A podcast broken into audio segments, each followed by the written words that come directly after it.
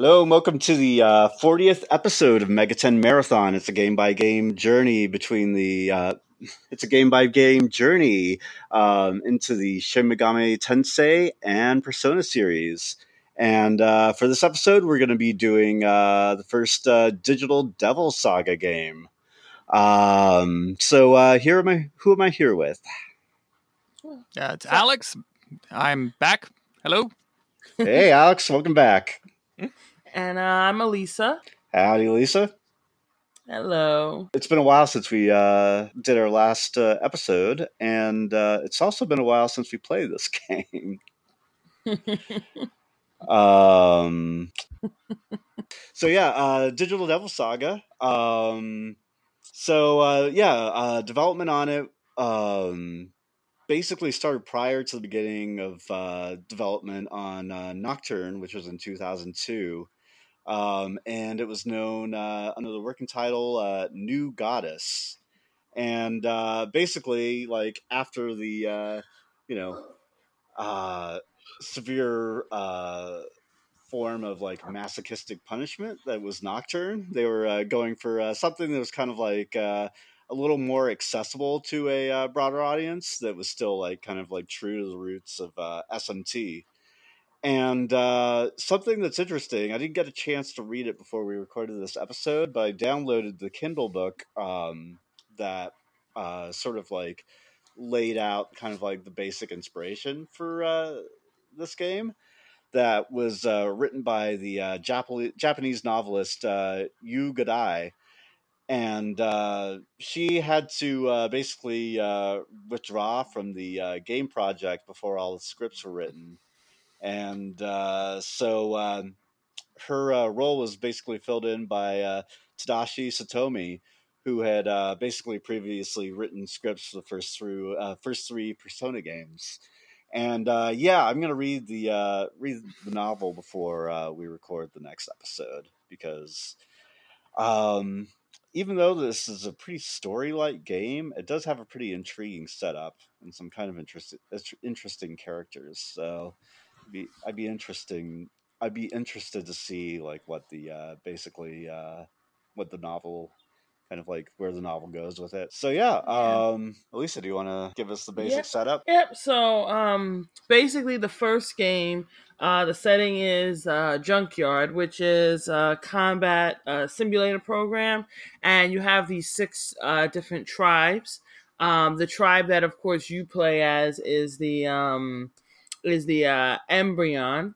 And so basically, uh, each tribe has a particular territory, and they'll have all these skirmishes to, you know, try to take over each other's territory and whatnot. Um, so uh, basically, uh, during a border skirmish between the Embryon and another tribe called the Vanguard, there's this demon virus that's introduced and it infects everyone in the junkyard um, and basically turns it all to chaos. So what happens is uh, brand it with a mark that represents their Atma and uh, gradually awakening to their uh, base uh, emotions. Uh, it, ba- it it basically turns everyone, it, all the people of the junkyard, including these tribes, into essentially cannibals. So that's actually so yeah so it's, a pretty hardcore opening where you get to watch like everyone like start eating each other and it's just is so yeah. so it happens they basically yeah, go, by ahead. the uh, this game basically goes by the uh, take on human nature that uh um you know basically all humans are here uh for is uh fucking eating and killing so Yeah. Exactly. So so basically um what this mark ends up doing, you know, as we as I've kind of stated, is that um people of the junkyard now they have to devour their foes to satiate their uh, demonic hunger or risk going berserk. Um, so then Sarah, a so-called cyber shaman, arrives uh, and she's suffering from amnesia, and she ends up being taken in by uh, Embry. I know, right? uh, she she ends up being taken in by the uh, embryon and revealing herself capable of calming their hunger with her singing. and so you know the you know then then of course the plot starts developing from uh, that point. Yeah, pretty Yep. much. Um, Yeah. that, that's the setup we've got. Um, so, and uh, unlike uh, some of the uh, other SMT games, uh, this game has a pretty a more traditional JRPG party system where rather than befriending and capturing demons, you uh, have party members who join and leave your party as the uh, plot dictates, and you know have various and distinct strengths and weaknesses. Although there is some customization with the um, character growth within the combat system. Um, so your main protagonist here is uh, a silent fellow by the name of Serph, who is the leader of the Embryon for some reason. Um, it's his personality. yeah, uh, he has ice powers. Very cool. Oh wait, no, I didn't mean that. I um, um, yeah, and then we have um, Sarah, who uh, yeah shows up at the beginning in some kind of pod in the junkyard when everyone turns into demons. Um, yep, um, and she's not in your party; she's just a plot device, essentially. um, other characters we have are um, Argilla, who is a girl and nice and doesn't like eating people. Um, that you know she has like empathy and things like that. Uh, and then we have Heat, who is angry and violent uh, and uses physical attacks. Um, we have uh, Cielo, who is Jamaican and funny. Um, don't know, don't know what it is with these Jamaican characters. Um, it's it's an interesting choice for, for the localization team. I'll, I'll say that much. oh man. oh man. Yep. Uh, and his lightning powers. And then we have Gale, who has wind powers and is like a robot Mhm. man. Not like literally robot man, but like very cold and logical. Kind of a spot character. Yeah. And then uh, we have the antagonist, who is uh, the mysterious angel, um, who shows up and tells everyone to kill everybody. yeah, basically. um, yeah, so those are the characters. Um, everything I just described about them is pretty much all you would uh, need to know. Uh, there's not a lot of nuance with the characters, which, to be fair to the game, I think it is something that it's doing intentionally. Um, with um, kind of the, the plot indicating that emotions are new to these people and giving each of them kind of one trait. It, it, it feels like it's intentional and they're going Right. somewhere with it. Yeah, exactly. Because in the beginning of the game, they were pretty like you know emotionless, and the game did make a point to show that. And then you know, as you were just saying, as you progress in the game, yeah, like their emotions start emerging, which is why it seems very one dimensional at first because they never experienced that. So, and it it is very interesting to kind of see them try to cope with those feelings Mhm. for the first time. Yeah. Yeah. Um, also worth noting, um, game is uh, inspired by Indian mythology. Um, so um, a lot of uh, a lot of uh, Hindu words uh, that uh, are very long and difficult to say. Um, I, I'm not an expert uh, in Indian religion, although I, I know more than nothing. Um, so like uh, the uh, the seven tribes and their cities are based on the um, the seven chakras. Um, I don't think that means too much, but you you can read stuff into that if you like. And the position and the um the the prince. Uh, sorry. The theme of the story does seem to focus on the idea of, um, you know, moving towards a nirvana and reincarnation, and all of that Mhm. does come up.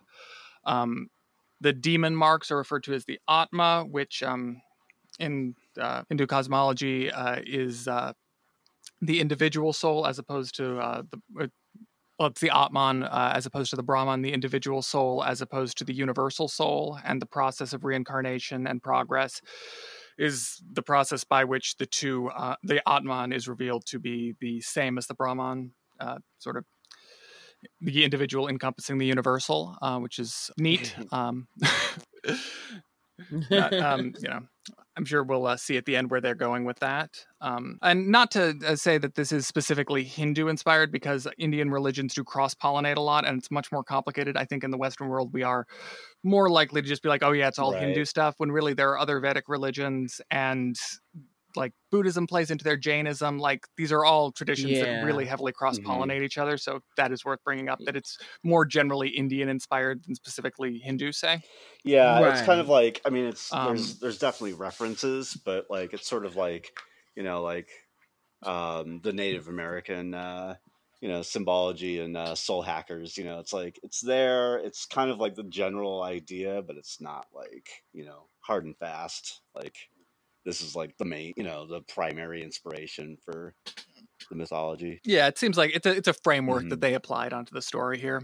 And I, I you know, I I think that you know maybe by the end we will see some more thematic connections because this the, the structure of the story of this game does seem more well kind of organized than we've seen with some of the other SMT games where stuff just kind of randomly happens. Like it, it feels like they knew where where it was going. yeah, yeah. And I wonder how much of I that. Like, I'm curious to read Yeah, this uh, this novel, and I, like I said, I will before the next game. I, I'm curious to see like how much like it being like based on a novel or inspired by a novel.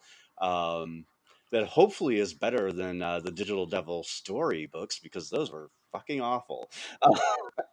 Oh my god.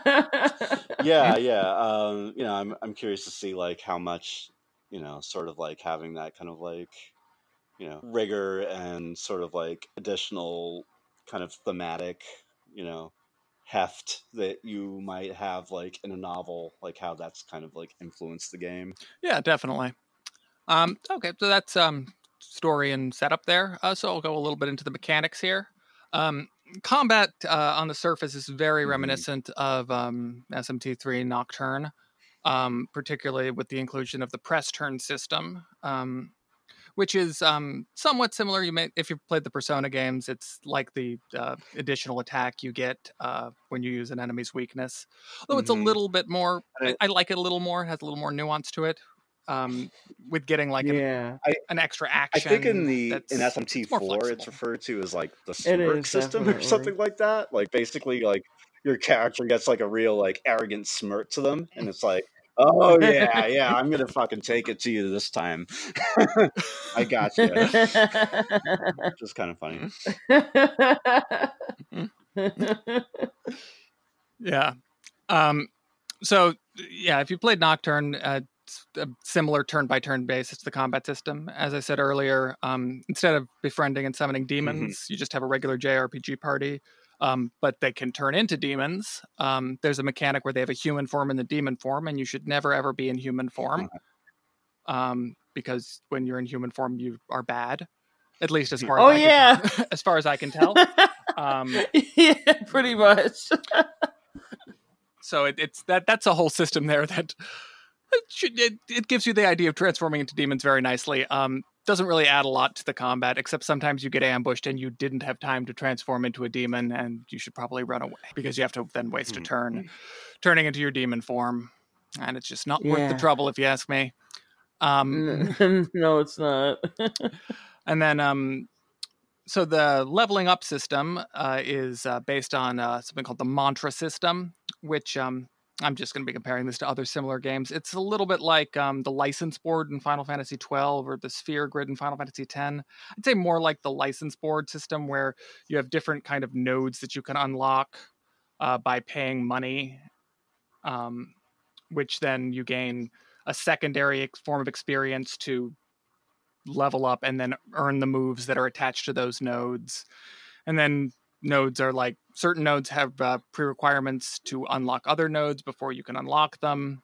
Um, so you have a fair amount of customization with um, what moves you can learn at any given point for any character. Um, I'd say the main limiting factor on that is just um, Mhm. the higher level uh, nodes do cost quite a bit of money. Um, so, and that's really the thing stopping you from just uh, focusing super hard in on one thing and learning that to the max. So you're kind of uh, encouraged to diversify your skills. Um, also, very friendly to the players. You can um, you don't forget skills. Um, you can just assign them freely out of the entire set of skills you've learned. Um, so if one boss is weak to physical, you can certainly just uh, equip all your characters uh, with physical attacks, the best physical attacks, and then unequip them when you're done. Um, so it's very flexible, very friendly. Um, there's a lot about the game that's mechanics that are just um, very player friendly. I find. Yeah, exactly. Um, it's not they're not trying to make it hard for you, and it's very you like making permanent mistakes is difficult. Um, you uh, get uh, to choose the serfs or seraphs or whatever his name is, uh, the main character, uh, Serph. Uh, you get to choose his. Uh, you get to distribute three stat points every time he levels up, like in you know your older SMT games and mainline SMT games. Um, and the other characters auto level base or get their stats automatically based on kind of the archetype they're set for. Um, there's also a mechanic where um, you can quote unquote hunt the various demons that you're fighting, which is basically a special kind of move that you can use um, when an enemy is low on health to kill them, and then that character eats the demon and gets a whole bunch of uh, additional um, of the secondary experience used for leveling up your mantras.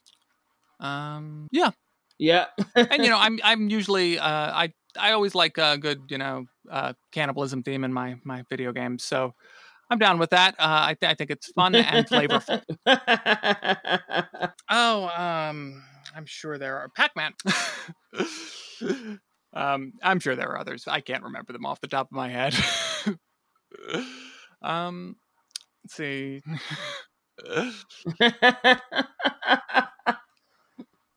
Uh, were there any other mechanics that were particularly important? Not really. Um, oh, uh, just an important thing if you are going to play the game, uh, buffs and debuffs do stack. Uh, yeah, that's good to know. I had to look that up because I wasn't sure, and the game doesn't tell you.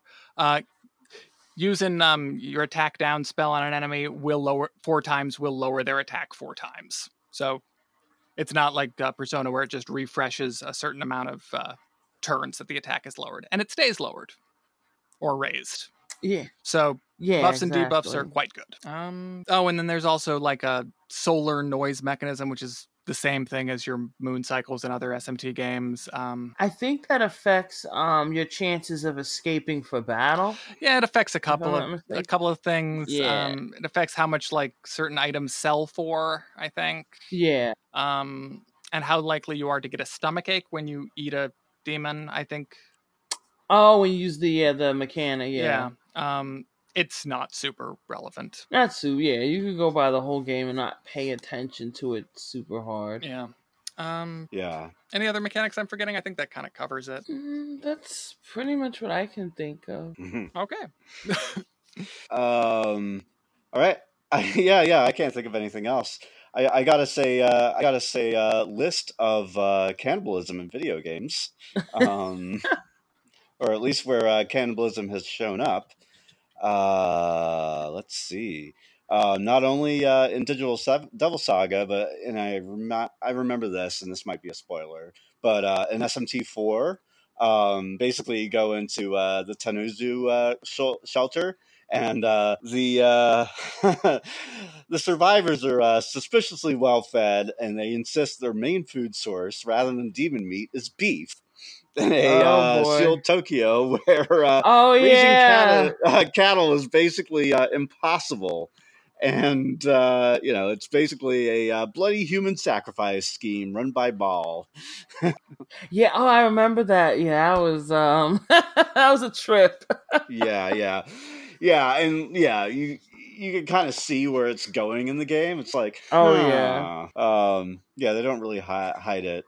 Um, apparently, uh, there's a, uh good amount of uh, cannibalism in the uh, Elder Scroll games. Um, Oh yeah, that that's right. There's good. the there, there's there's that secret group of cannibals you can join in Skyrim. Yeah, yeah, and apparently it's all human flesh is also an alchemical ingredient. Um, in a lot of the Elder Scrolls games. Oh, and there are those cannibals in Fallout New. Vegas, oh yeah, um, yeah. like those really uh, fancy guys who uh, just uh, super uh, hoity-toity Yeah. and into eating people. There's also, uh, yeah, I mean, uh, apparently there's also uh, cannibalism in uh, Fallout 3 and Fallout 4. I'm not super into Fallout. Um, Oh yeah, there. Yeah. The Disgaea series has some cannibals. This this kind of this goes on. Um, yeah, uh, Fate Stay wow. Um, who knew it? Who knew it? Um, oh, of course. and not surprisingly, uh, some of the Resident Evil games kind of touch on this. So, oh, of course. yeah. Um, it should be noticed. It should be uh, stated uh, that you know not all the uh, things on TV tropes that's listed as cannibals are really like technically cannibalism. They also uh, note uh, the Pokemon games because uh, a lot of uh, you know there's uh, there's a recurring theme of characters that are really into uh, eating Pokemon, but that's not really cannibalism. So. Nope. No, That's not cannibalism. that- that- that's- yeah, definitely not. That's not what that is. Oh, and of course, like how can we forget that Dark Souls Like- series? There's uh, Maneater Mildred. There's uh, uh oh yeah. you know, there's the uh, covetous demon, and uh, in Dark Souls three, of course, you have uh, Aldrich, who is uh, you know basically an ordinary human cleric who uh, found out that he could become powerful by eating people. Yeah. Anyway, Oh, yes, boy. exactly. So there we go with So it's the a uh, multifaceted and very uh, with your adaptable uh, kind of like overall of uh, cannibalism. oh, one more, uh, of course, uh, Darkest Dungeon. That's another not surprising. Yeah, not too shocking there. Um, so yeah, shall we get back Oh, to the yeah, yeah, Saga? be. Um, um, this is uh, this is now the uh, cannibalism podcast. Probably.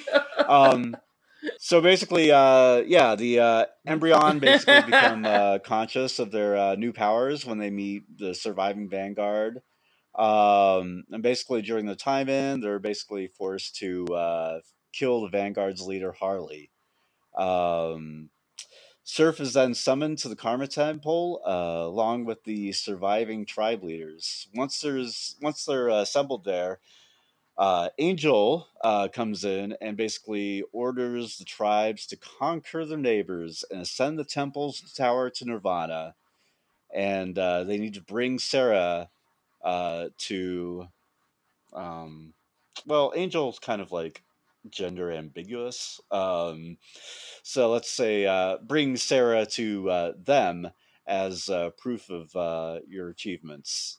And the Embryon basically decides to ally with uh, Maribel as uh, a means of defeating the stronger tribes. Okay, so after gaining the trust of the uh, of Maribel's leader Jinana, they're betrayed by her second in command, Bat, who's allies with the Brutes, uh, along with the Solid's leader uh, Mick. Uh, Jinana, having refused to eat as she needed to, goes berserk and must be killed. The Solids then capture Sarah, leading the Embryon into a fight to the death against Mick. They also successfully trick the Brute's forces and Bat into a booby trap ship, killing them.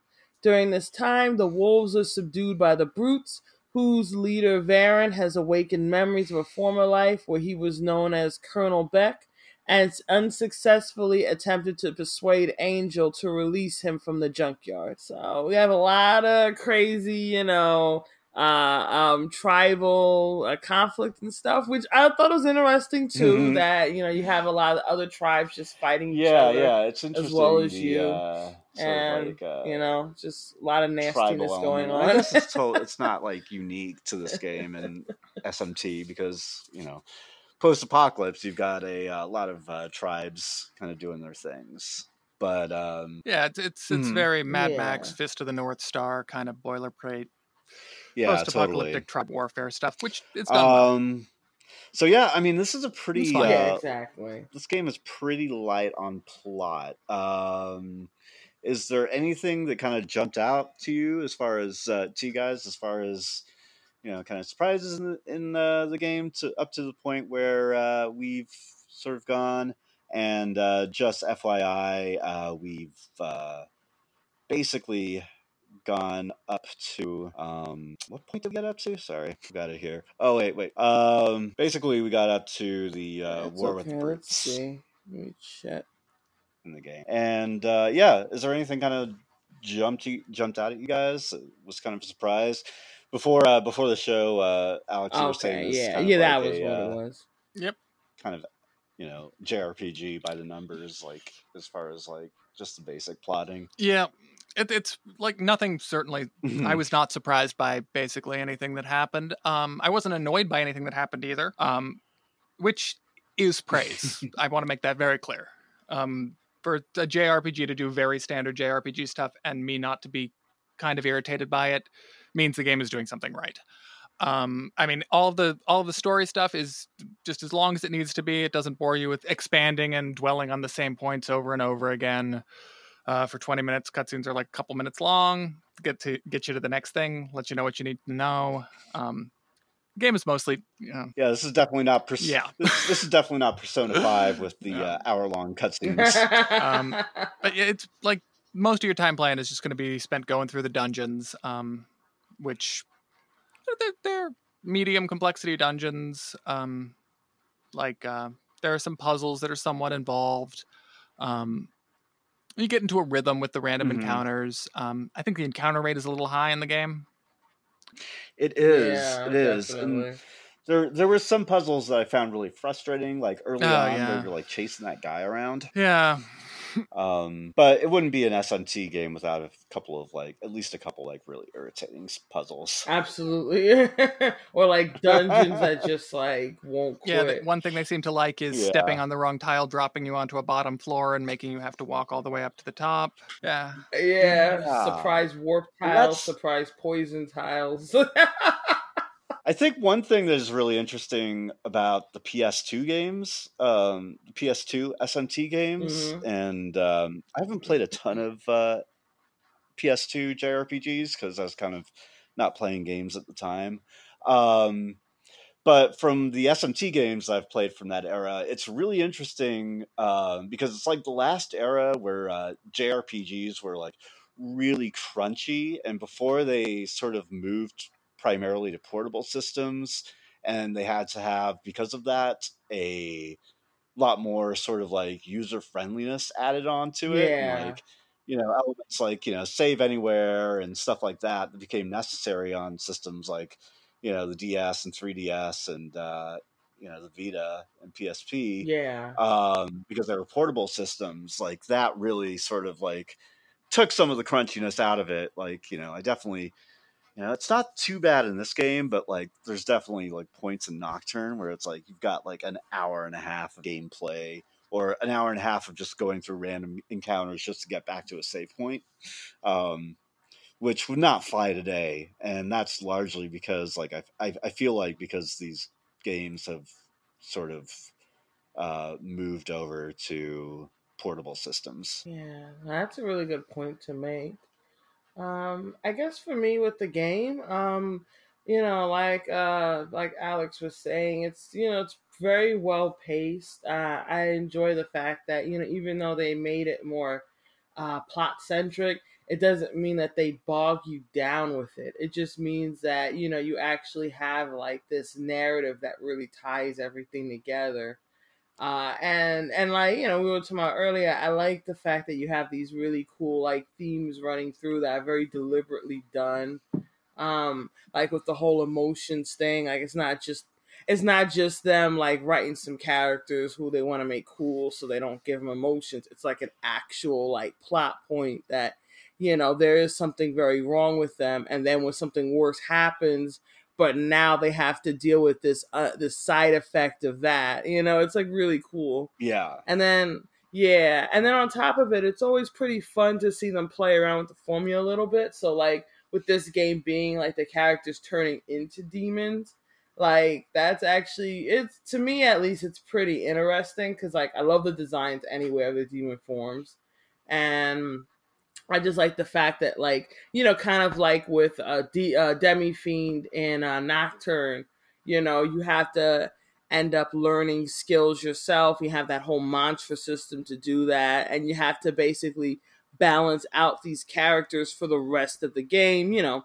unlike any other SMT game where it's like you got to either toss out or you know fuse uh, uh, uh, demons because they're going to be worthless after a while. So it's like there's more planning I think involved with these characters. Like you really have to pay attention to like their builds and what directions you want them to go in and things like that. So I thought that was so yeah. So I, what I'm saying is I really like the little changes that they did add to Mhm. the system and it does like serve to make it you know feel a bit fresh as a spin-off game so yeah i've been really enjoying yeah. it so far Um, and uh, yeah, I mean, one of the, I mean, there's definitely an aesthetic to the uh, PS2 uh, SMT games um, in general.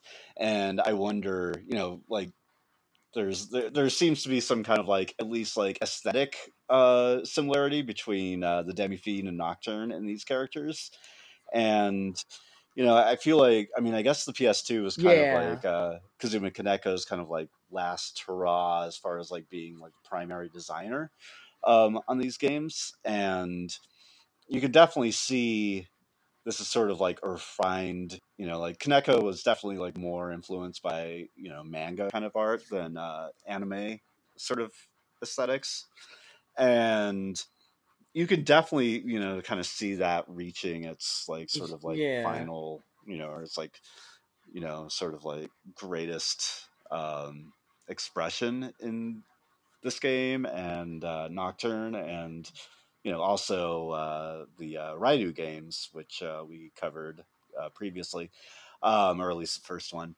And um, yeah, it's it's actually really interesting. Uh, apparently, uh, Kaneko is the first one to uh, propose the game's like very basic concept, um, and also sort of the uh, you know the uh, characters sort of like becoming, you know, awoke you know woke, woken to their emotions and um, you know sort of like this like theme of sort of like you know both awakening but also uh, desperation and yeah that all all that stuff like uh, apparently came from Kaneko which is interesting Yeah, that is. It's a it's a really cool concept to see that. I don't know. I just really like that a lot. Like you don't really have like that kind of plot point in a game like that. So I mean in an RPG, so it's it's it's really cool to see it and I like that it's done here where it's actually done well versus like I can't even imagine if it was done in Yeah. RPG like all the navel gazing and just that's definitely not a Final Fantasy game like it would be unbearable. I also really yeah, dig I mean this is I mean, there's there's always kind of like sort of like semi-futuristic elements to SMT games, you know, even though like they essentially, you know, sort of like take place in, you know, the you know current point in time, but like often after the apocalypse happened to the current current point of time. Um, but yeah, I mean, this is like very very uh, you know. Um, you know, very very futuristic in a lot of ways, you know, and you know, I mean, it kind of touches on stuff that they've hit on before, like you know, you get yeah. sort of the uh, simulation stuff in SMT two, um, but yeah, I mean, they kind of like have some really cool area to move within um, in this game because it's like very, you know, this kind of like very, you know, not just like post apocalyptic, but also kind of like dystopian future world. Um, you know, even though, you know, even if it's like basically inside of simulation.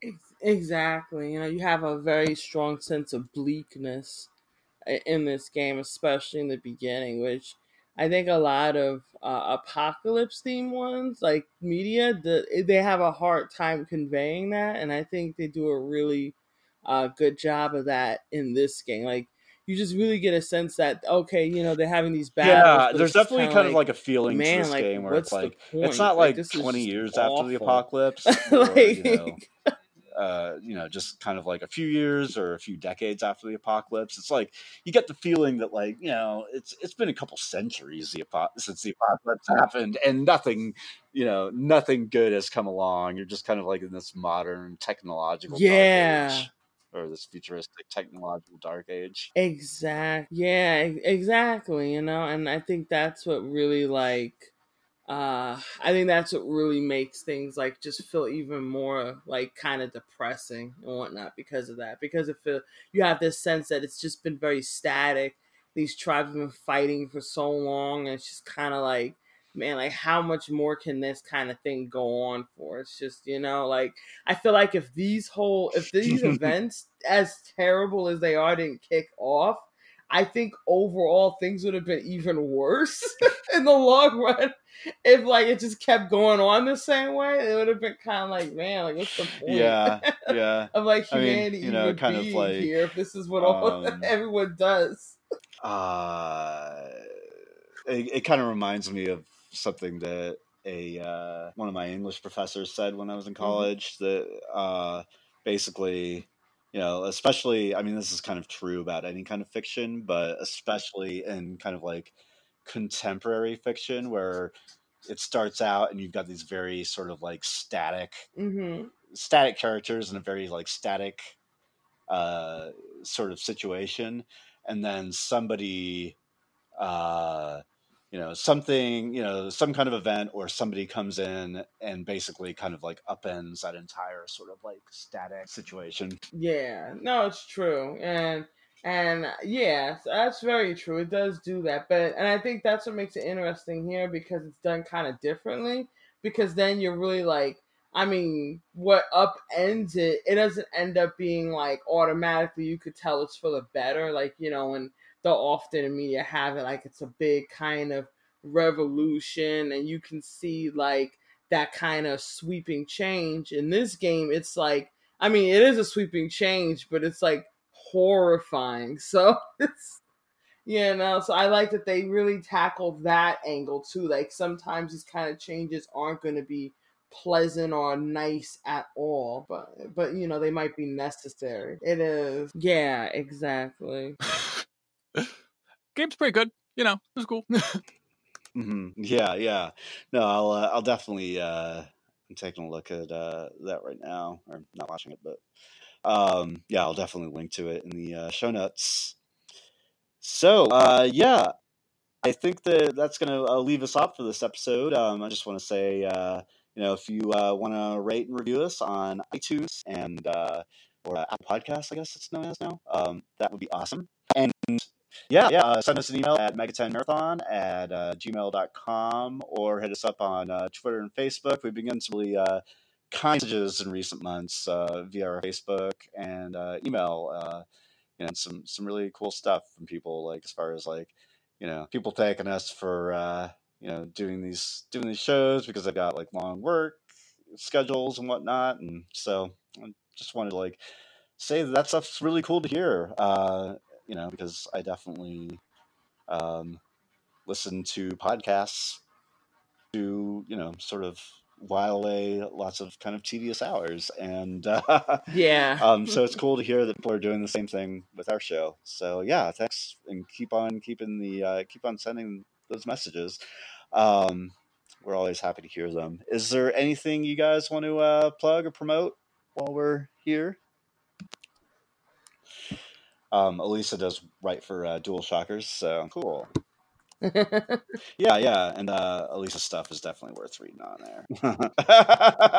there. nice, awesome. Well, thanks for listening, and uh, we'll be back uh, hopefully sooner rather than later. Uh, we'll wrap up uh, SMT or uh, Digital Devil Saga One, and uh, maybe touch on some stuff in uh, Digital Devil, Digital Devil Saga Two, because uh, yeah, these games are you know sort of like light on plot, but you know, um, they also sort of like, from what I understand, and played uh, second one yet. Uh, from what I understand, you know, they sort of like go from one from one game into the uh, next one pretty seamlessly. So cool, yeah. Well, I think that's to wrap us up for this episode, and uh, yeah, thanks for listening. All right.